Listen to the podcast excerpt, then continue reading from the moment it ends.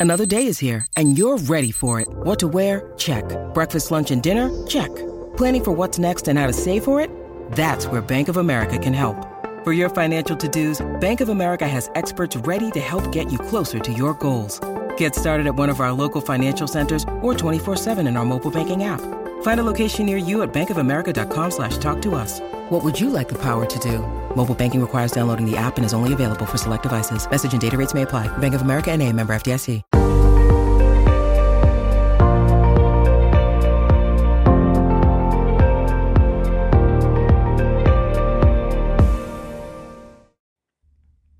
Hello, friend. It's Adrienne from adrienneheart.com.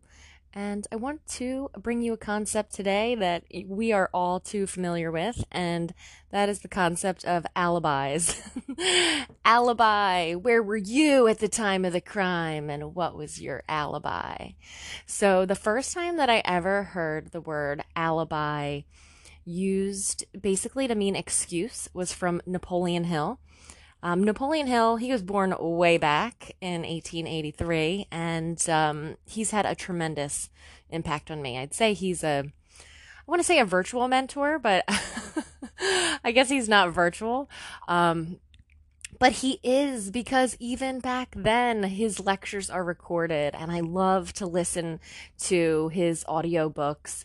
However, listening to his own lectures in his own voice, even though it sounds like a record player or something, you know, the the audio is a little crackly, it just has his essence in it, and that essence has had a profound impact on me. Excuse me. So with Napoleon Hill, uh, he had set out his life's work. Actually, Andrew Carnegie, um, one of the most wealthiest men in the world at the time, set him on a me- on a mission to find out um, what is the recipe for success, and to essentially write it down and put it into a book and pass it on to future generations because Andrew Carnegie had more money than he knew what to do with. He spent the first half of his life building up his wealth and it took him the whole second half of his life to give it all away. Imagine that. The first half of your life to build wealth and the second half to give it all away. It's beautiful, but it actually tortured him in his um, autobiography. Actually, I don't know if it, I guess it's an autobiography because most of it was from his journal. But it seemed to have, so it was probably just a regular biography, but it was enormous and it was tremendous. And um, it pained him, it tortured him to think that he would die with all that money and probably all the evil that would come to it. So he he did a lot of amazing things and built a lot of uh, amazing buildings that are still standing today. You may see Andrew Carnegie's name on a lot of different plaques out there. Um, but back to the moral of the story, his um, protege, I guess maybe is the word, Napoleon Hill. Napoleon Hill was charged with this task to find out what makes what makes successful people successful. And Andrew Carnegie did not pay him to do this. He gave him connections because it's not what you know, it's who you know. So he basically hooked it up with a personalized letter that said, "Hey, um, Thomas Edison, hey, Henry Ford, let this guy in and let him pick your brain so that's what he did. And there he has a few tremendous books, Napoleon Hill, but uh, the most famous is Think and Grow Rich. And in Think and Grow Rich, he talks about alibis. In his um, lectures, he talks about alibis. And this is a, a quote from Napoleon Hill. So he says, success requires no explanations. Failure permits no alibis. So when someone accomplishes they say they're going to accomplish, they don't have to say anything. The results speak for themselves. But failure permits no alibis. Failure permits no excuses. So when someone doesn't complete the task set at hand, when they don't get the job done, when they give up on their goal, they can have all the excuses and alibis they want. But it really doesn't matter because the results still aren't there. So Napoleon Hill says success requires no explanation and failure permits no alibis. So the definition of an alibi is an excuse usually intended to avert blame or punishment. Hmm. Someone or something that provides a person with an alibi. So, where were you at the time of the crime? What were you doing? Do you have a good alibi? Do you have a good excuse? And Napoleon Hill says that we're really good at making excuses. As a matter of fact, we're so good at making excuses that we can come up with them right off the cuff. Um, we can convince other people of our excuses, or we can try to. But the saddest thing is we convince ourselves of our excuses. So um, that's where we want to go in and do a little brain surgery. And when I mean brain surgery, I mean get into the unconscious mind and fix things up in there so that we can get these results. Because when you start to believe your own alibis, believe your own excuses, there's no hope. So, what we want to do is um, really move things around, shake things up in there. The solution is to really see yourself as the person that you want to be. Essentially, speak to your unconscious mind in a way that it understands. Really sell it to yourself. Just like, so for instance, if your goal was to run a mile every day, this is a completely arbitrary goal, but let's just say your goal is to run a mile every day. Why is it that you're doing that? Is it because you just want to run a mile every day and you just want to put a check in the box on the calendar every day? Perhaps there's a little bit of satisfaction there. But ultimately, you want to have that longevity.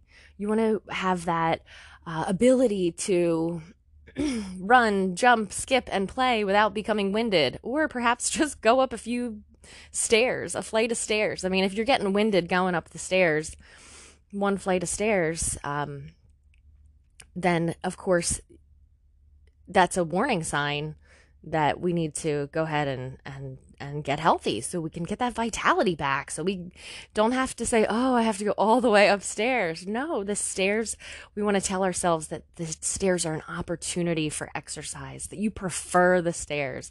That when you see an elevator an escalator and a set of stairs you choose the stairs that you love moving your body that it feels good to move your body that you like that burn that you feel in your thighs that you know that you've just increased your metabolism that you know you've just increased that heat in your body body and and it feels good and you like it and you know that those sensations that you ha- are having are bringing you towards um, healthier, more vital you, a person that you um, are proud of, a person that you look in the mirror and you like what you see.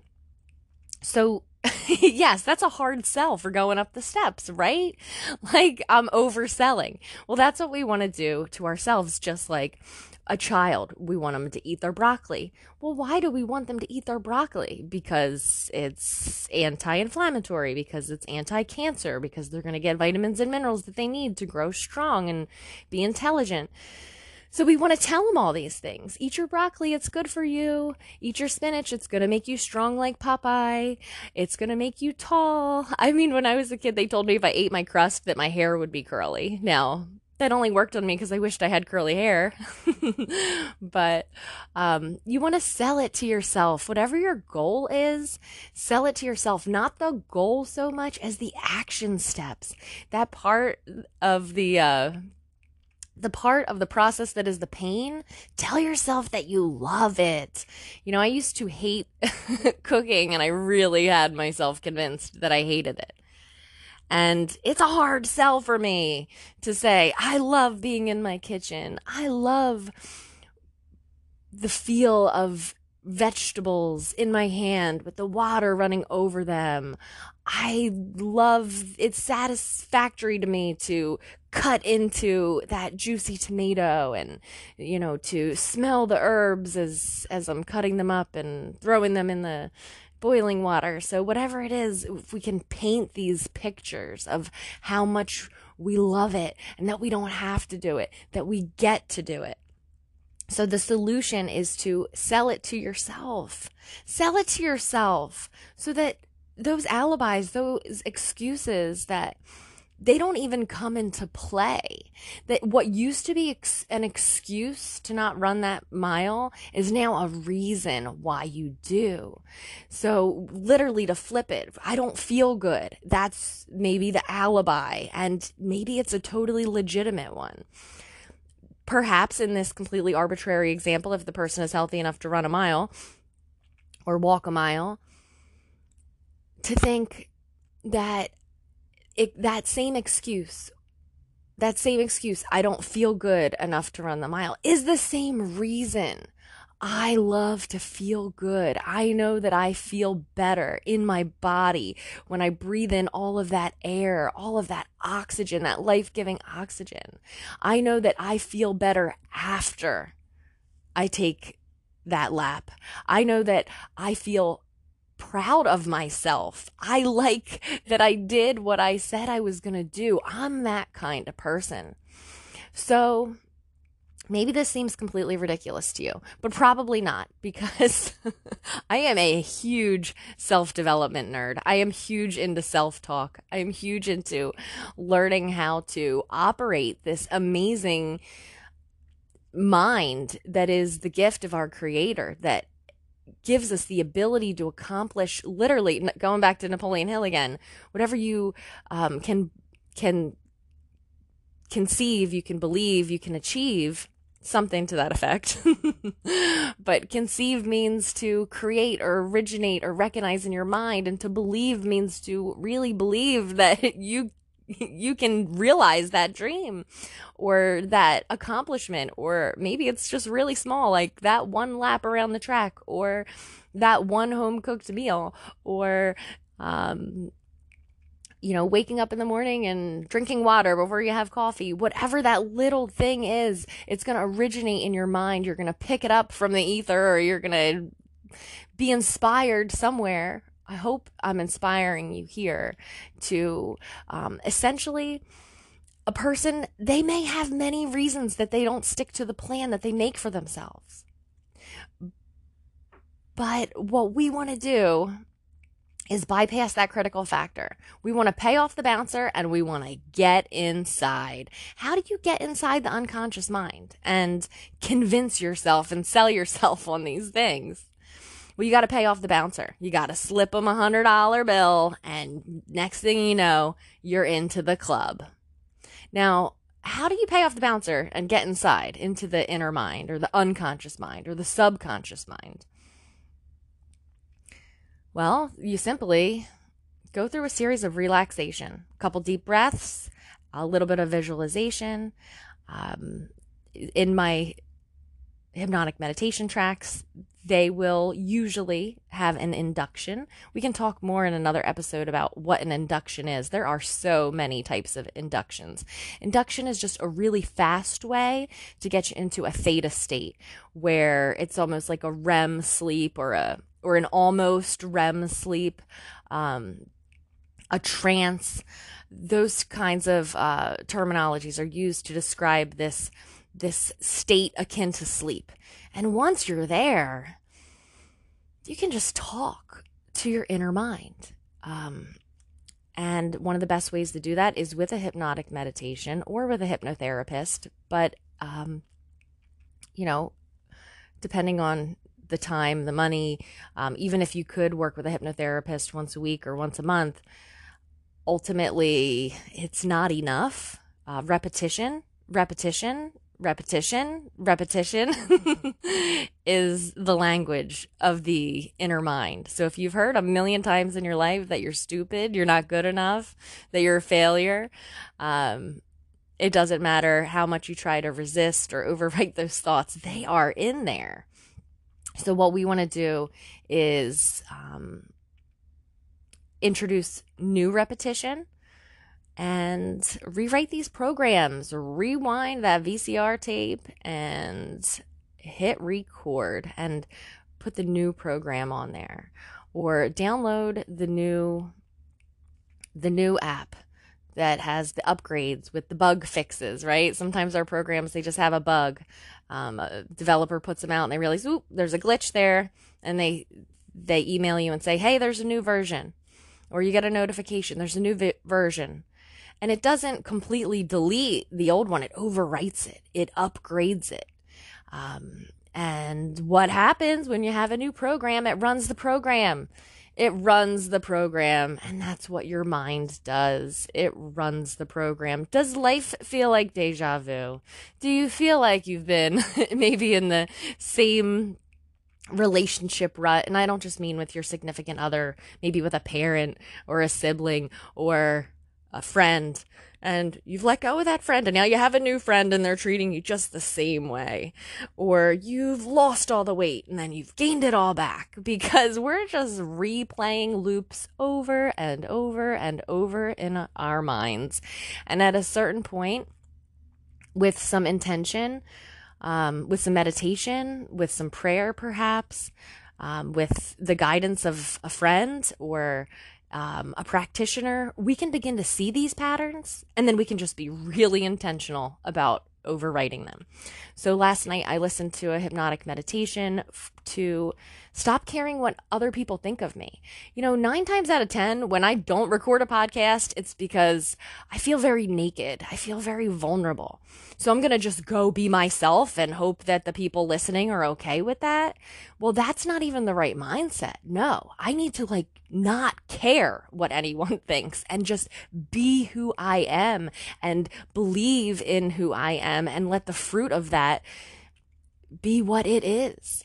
So, um, how much ha- do you hold yourself back because you worry about what someone else thinks of you or you're worried about being judged. Well, guess what? You're judging everyone and everyone's judging you. That's if they're even, if you're even in their frame of consciousness. Um, 99% of the time, no one's thinking about you. They're completely self involved. They're thinking all about themselves. So, just, I assure you, no one's thinking about you as much as you're thinking about you. Let me say that again. No one no one is thinking about you more than you're thinking about you.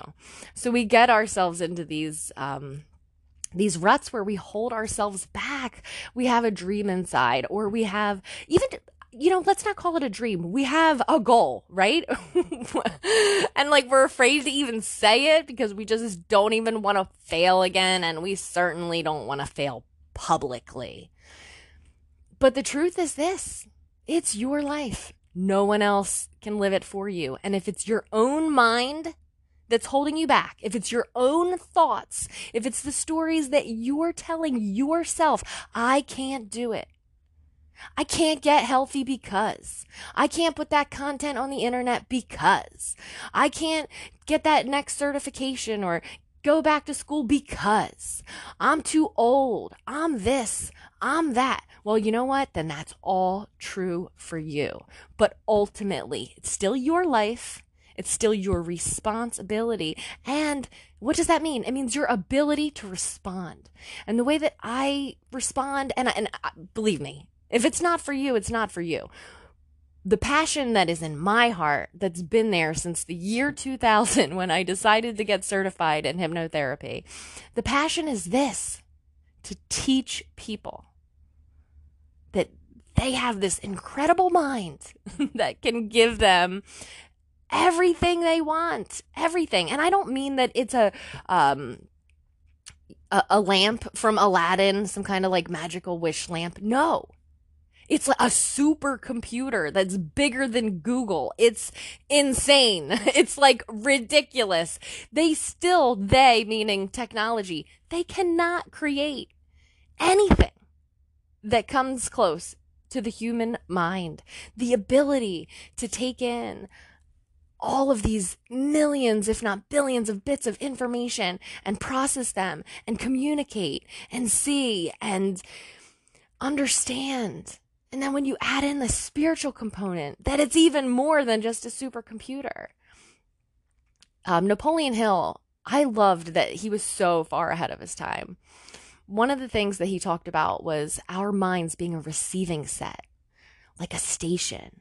like on the radio, and that you could kind of tune your mind to a particular frequency. And it's so amazing because that is exactly what's going on. Just like on your cell phone, right? If everything's there all the time, or just on the radio. The jazz station is on 99.2 and then the sports station is on 100.3 or whatever. I'm making up those numbers because I don't listen to the radio, but um, it's there all the time. That jazz music is kind of in the air. We're going to call it the air, so to speak, in the atmosphere.